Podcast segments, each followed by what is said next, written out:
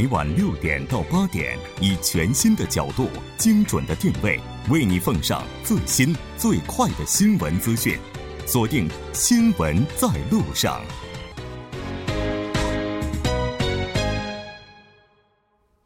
好的，欢迎回来，了解最新热点焦点。锁定调频一零点三，《新闻在路上》。广告过后马上回来。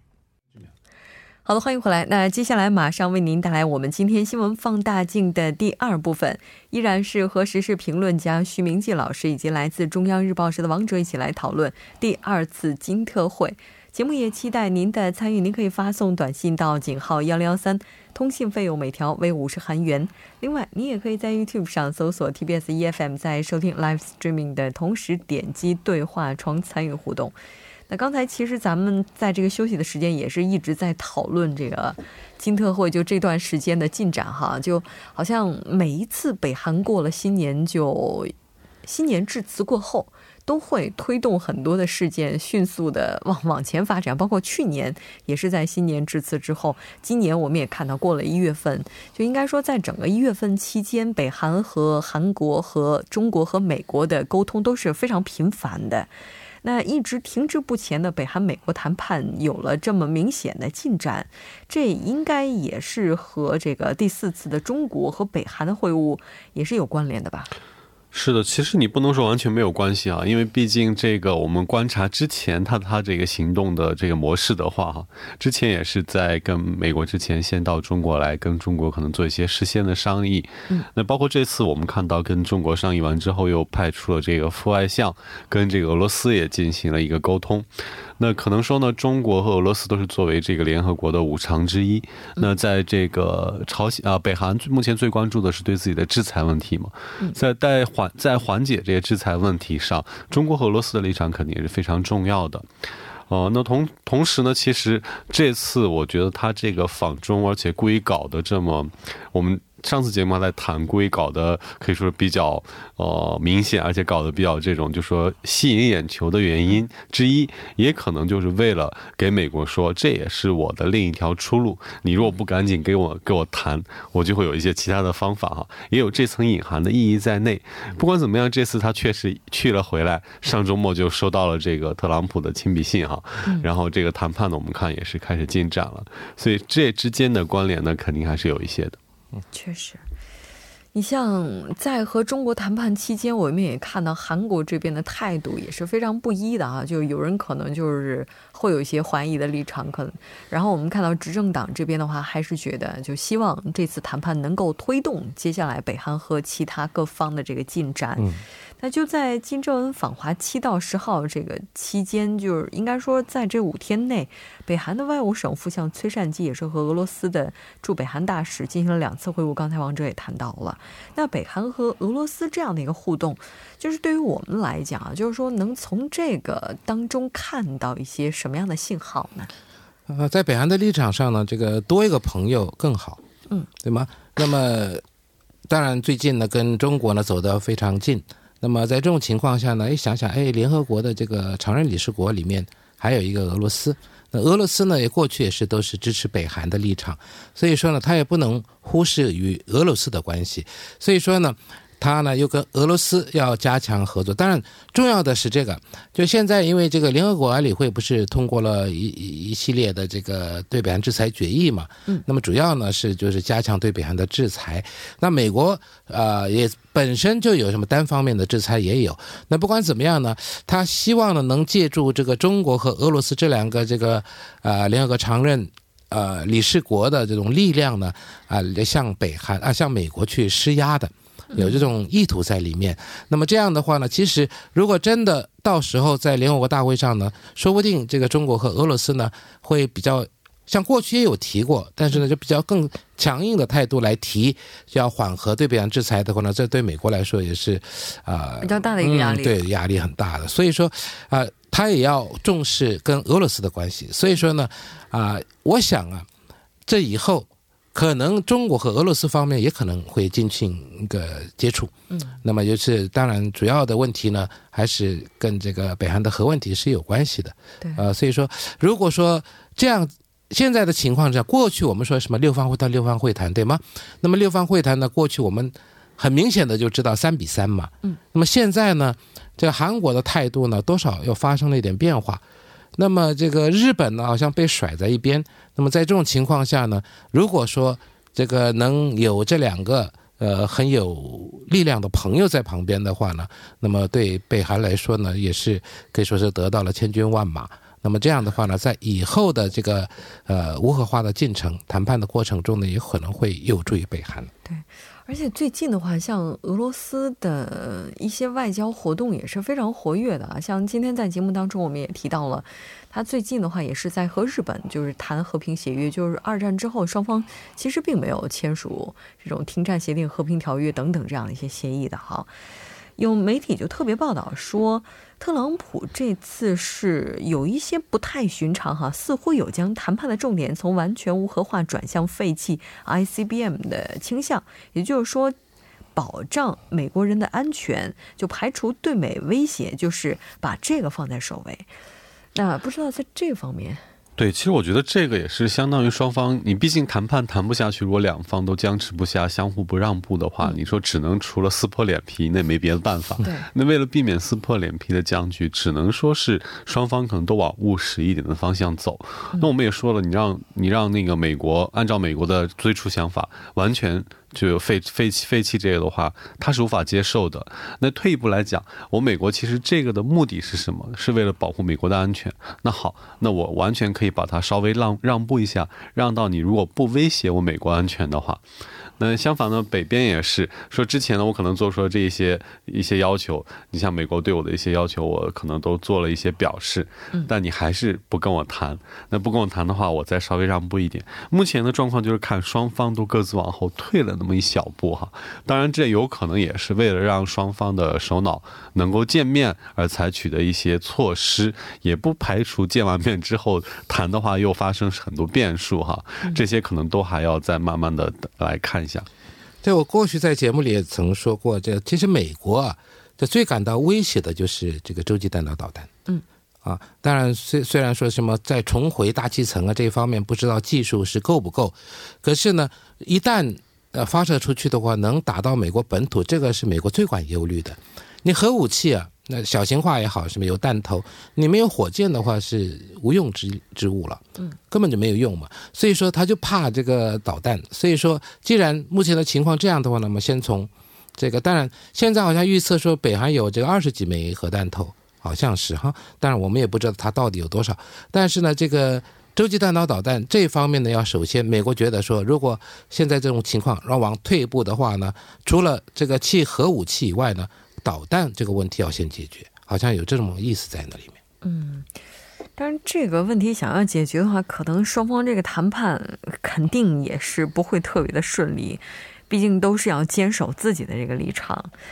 那当然，如果要是说接下来十七、十八号这个，当然这个日期我没有看到官方发布一些言论，现在都是一些外媒的报道啊。就是如果这个十七、十八号的时候，金英哲和蓬佩奥他们举行会晤，然后一切都进展比较顺利的话，那也就意味着可能在二月中旬的时候，特朗普总统和金正恩委员长进行会晤的概率。又变得更高一些，就是两位会对接下来的这场谈判有怎样的一些期待呢？哦，那谈到期待，首先是肯定期待他们先见到，先把这个谈判谈，就先见面。这我相信也是目前国际的整个社会也非常期待的。其实说实话，去年在新加坡之后，大家可能都国际整个国际社会都会认为这个北美关系或者韩半岛的问题会出现一个突飞猛进的质的变化。但到目前来看呢，又陷入了新一轮的僵局。所以呢，打破这个新一轮的僵局也是目前国际社会上的期待，普遍的期待。那。能够打破僵局的一把钥匙，可能就是这个下个月的有可能出现的这次会面哈。嗯，不管怎么样，不要希望像上去年年底的时候，突然到之前，不管是北边还是美国，又突然再来一句说什么我又不谈了。对，呃，不太希望看到这个场面。但是这个既然说是啊，现在有了举动了，嗯，呃，这个有了动静了，那么如果说蓬佩奥跟这个经营者能见上面。嗯，那么呢，我想这次见面呢不同于以往了。可能在这个实质性的问题上呢，多少要交换意见了。嗯，就是我刚才说的，就相互的让一步，来怎么样来重新点燃这个火种。嗯啊，如果说在这个这种最基础的方面，如果能双方能达成一个共识或达成一个协议的话，那么举行这个第二次的特金会、金特会呢，应该是没有什么问题。嗯啊，如果说是达成了一个基本上的协议的话呢，那么从那里开始，然后呢再慢慢慢慢来。但是这个呢，肯定美国也要在这个所谓的缓和制裁方面要做出让步。嗯，那么北韩呢，当然很很多人说什么过去的和现在的和未来，不管怎么样，可是北韩到现在没有说是要弃核，就是说四不嘛，就是不试验呢，什么不不怎么样的，不使用啊，怎么样不传播什么，不管怎么样，反正是先也要有个头才可以的。嗯是，哎，如果要是所有这些日程都能够按照就不出现太大变数的情况往前去推的话，这接下来的话，可能金正恩会在何时回访首尔和韩方进行怎样的谈判，也是非常引人关注的。非常感谢两位嘉宾做客直播间，我们下期再见。谢谢大家，好，再见。接下来关注一下这一时段的路况、交通以及天气信息。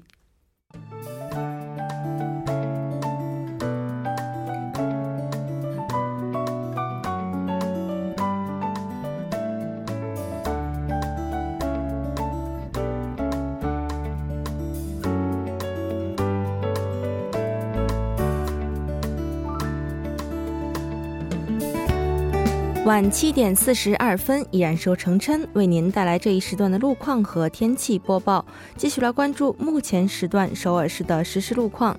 第一条消息来自奥林匹克大路河南方向蚌花大桥至嘉阳大桥，目前呢在该路段的四车道上发生了一起交通事故，受事故影响，四车道暂时不便通行，请来往的车主们参考相应路段，小心驾驶。接下来是在江边北路依山方向盘浦大桥至铜雀大桥这一路段，之前呢发生在该路段四车道上的追尾事故已经得到了及时的处理，路面恢复正常通行。好，最后我们再来关注一下天气。明天除济州岛以外，全国天气晴朗。受新一股的冷空气影响，内陆地区呢将会自北向南的出现六到十度的降温。本轮降温将会有效的驱散近期持续的雾霾。本轮的降温过程呢不会持续太久，预计从本周四开始风力减小，气温回升。在未来两天时间里，气温波动较大，建议公众关注临近天气预报，及时的添衣保暖，小心感冒。好，最后再来关注一下城市天气预报：首尔晴转多云，零下九度到零下一度。好的，以上就是今天这一时段的天气与路况信息，我们明天见。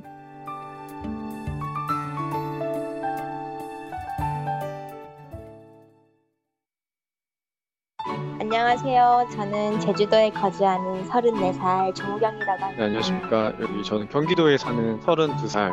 大家好，我叫金爱莲，来韩国已经七。嗨，大家好，我是在韩国学习的中国留学生。 关注民生，倾听民意，民生零距离。 好的，欢迎回来，零距离倾听民生，第一时间反映民意。接下来马上就要请出我们今天的民生采访记者孙志武，孙记者您好，您好，非常高兴和您一起来了解今天的民生零距离。那今天您带来的市民采访主题是什么呢？呃，这周的主题是市民们对劳动者罢工的想法。嗯。就是这个主题也是应该跟这段时间出租车业界啊，包括银行业界罢工有关的。啊，是的，最近韩国罢工潮此起彼伏。那韩国出租车业界前不久进行了罢工，韩国国民银行工会呢一月初进行了第一次罢工后，决定在这个月末再次进行第二次罢工。可以说是在与我们生活息息相关的行业进行罢工的这个情况下，想了解一下市民们的想法，所以我进行了采访。嗯。是的，其实不管是出租车还是银行哈，应该都是咱们日常生活当中非常重要的一部分。那他们这个罢工的话，给市民生活带来影响也是可以预期的。那咱们接下来就跟着孙记者的采访音频来听一听大家的想法。大家好，我是来自中国的飞天小野猪，来韩国差不多已经八年时间了。交通上面的罢工，特别是地铁的罢工，其实让我的生活蛮不方便的。前段时间不是有一个地铁罢工吗？百分之四十的地铁。然后我本来是十点上班，九点十分出门就可以了。但是因为他罢工的话，我就不得不八点五十就要出门。然后等我出了门呢，上了车之后，我看新闻，我才发现，其实六点钟的时候，那个工会那边已经跟地铁这边谈妥了，又说不罢工了。我觉得这样子的话，完全就是在耍我们市民呢。大家好，我是二零零九年来的到韩国的李善杰。前两天在仁川。打算坐出租车，但是那时候那天仁川的出租车都罢工去了，一辆出租车都没有。然后还是我的朋友给他打电话，然后他来接的我。大家好，我是朴教娟啊，我是韩国人，我只是个学生，所以这些罢工带来的不便不那么大。但是出租车或者银行是一般呃有着急事情的人一般使用的服务。呃，如果那一天我有着急的事情的话，我肯定烦恼了。这刚才提到的地铁大罢工，我觉得收音机前可能很多朋友都应该是经历过的。嗯，就可能那天特别着急想要出门，但是呢，就是等不来车，嗯，然后发车的间隔也变得特别的长，然后整个交通也变得特别的拥堵。嗯，然后在出租车业界大罢工的时候，刚好赶上需要打车，这好像所有的这些麻烦，如果赶上的话，这个。我觉得那一刻的话，可能市民朋友想到的不是他们为什么会罢工，大家可能想到的是他们为什么要罢工。对。那听完市民朋友的想法，那我就特别想问一下，对于志武来讲的话，应该在生活当中也是遇到过这些不便吧？嗯，是的，前不久出租车罢工的那一天，刚好我接了翻译工作，然后九点要到某一家公司上班，然后那天早上我并不知道司机们罢工，然后叫完出门的我到街上。莫名其妙的一直打不到车，然后非常着急，然后最后因为赶时间，穿高跟鞋十公分的 高跟鞋跑了很长的一段路，到了公司才知道那个司机们进行罢工。天哪，可以想象，这出租车业界罢工，让一位职场女性穿着十公分的高跟鞋去 狂奔哈。那市民朋友们对于罢工这件事儿本身到底有什么看法？我们也来听一下大家的声音。 네, 안녕하세요. 저는 서울 성동구에 사는 직장인 呃，大家好，我是住在首尔城东区的上班族孙尚德。呃，我个人并不认为罢工本身有问题。呃，因为罢工是韩国宪法中保障的劳动者权利，所以我认为罢工本身是正当的。呃，不过呢，我认为更为重要的是市民们如何看待罢工这一问题，也就是市民意识层面是更重要的。 我觉得罢工是一种表达自己意见的方法在民主主义社会哦我们应该保障这种发言权。哦我觉得罢工这个东西吧怎么说呢？虽然说是呃一部分的人为了维护自己的利益所做做出的行动但是很大情况下我觉得他们是没事儿找事儿干。我天哪这个受访者三位大概的立场是二比一，就两位觉得虽然说会给我们生活带来不便，但这是他们的权利，他们通过这种方式来发出自己的声音。是，然后这个有一位受访者就觉得他们可能，这我就不再重复了哈。嗯，之所以会选择罢工，那它也是韩国宪法当中保障的劳动者的权利之一，也是因为他们自身的权益受到侵害，所以才做出的选择。是。那这段时间进行的一些罢工，咱们也来看一下到底是为什么。嗯，韩国国民银行工会和银行方面呢，从二零一八年开始就针对员工工资上调制度和封顶制度等问题进行了谈判和讨论，但是一直没能达成协议，引发大部分该银行工作人员停工。然后关于那个出租车罢工的话，听众朋友应该很熟悉啊，为了抵制 Kakao Mobility 推出驾驶员专用的顺风车。应用软件，韩国出租车业界提出强烈抗议的同时，进行了罢工。嗯，是的，像这个，我觉得打车打不着的时候，肯定会特别的怨愤，就为什么要罢工？但是换个立场想想，他们也是为了自己的权益去做出抗争。是。那对于有些市民，就是说，哎，你这只顾眼前的利益啊，然后就去否定罢工，就您会有什么想法呢？嗯，其实只考虑我们的立场的话呢，劳动者的罢工似乎只会给我们带来一些不便。对，但是，一旦在一个领域上的劳动条件得到改善的话呢，这就会成为一个新的劳动标准。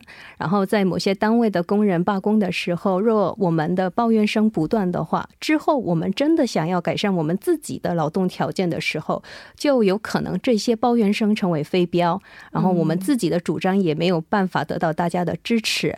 呃，所以我个人认为呢，我们需要互相换位思考，然后高瞻远瞩。嗯嗯，换位思考就是说。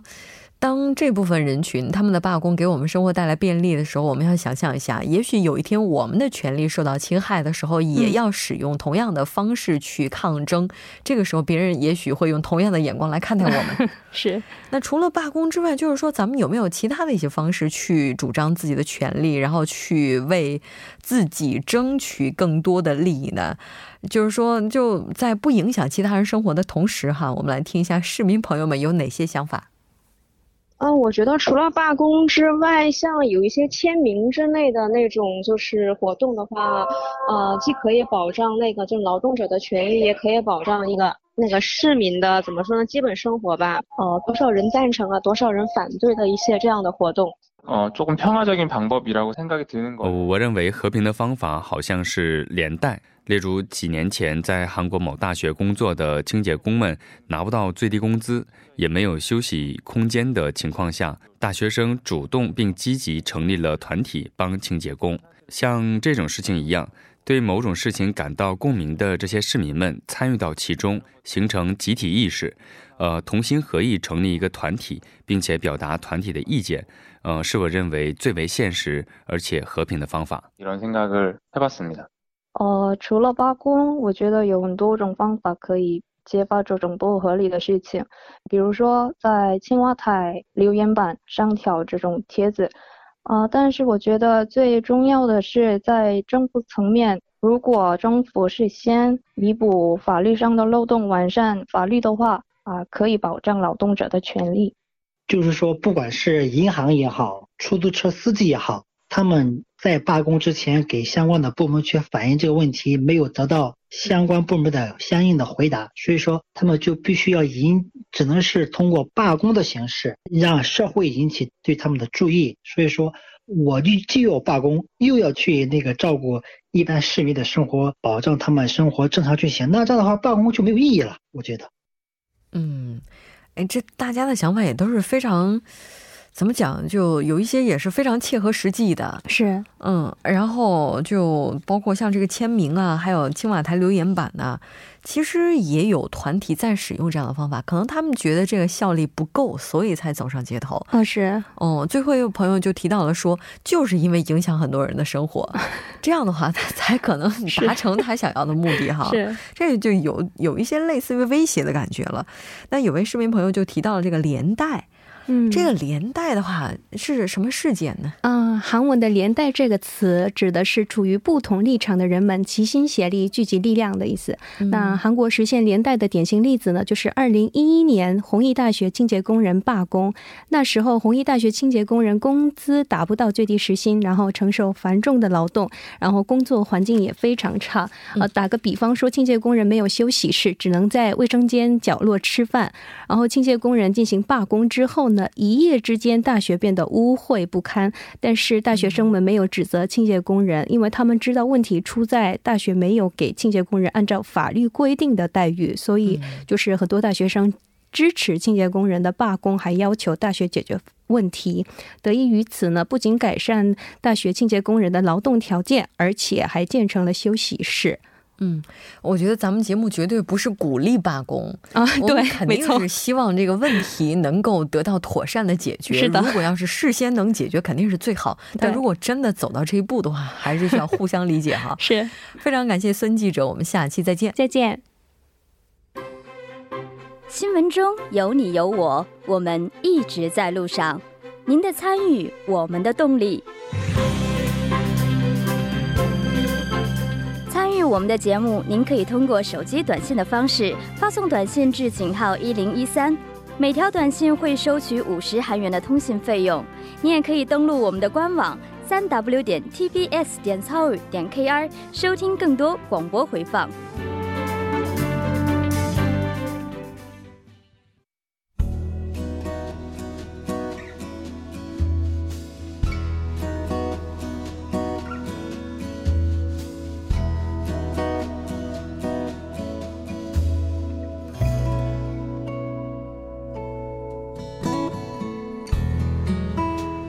袭了韩国四天的雾霾终于退去，气象厅方面表示，随着大气扩散的顺畅，预计明天的大气指数会达到良好或者是普通的水平。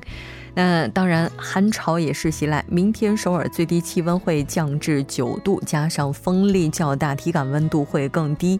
中部地区从夜间开始会有零星的降雪，还希望夜间出行的朋友注意安全驾驶。节目就是这些了，制作人范秀敏，作家金永音乐，感谢您的收听，我们明晚同一时间依然陪您在路上，我是木真。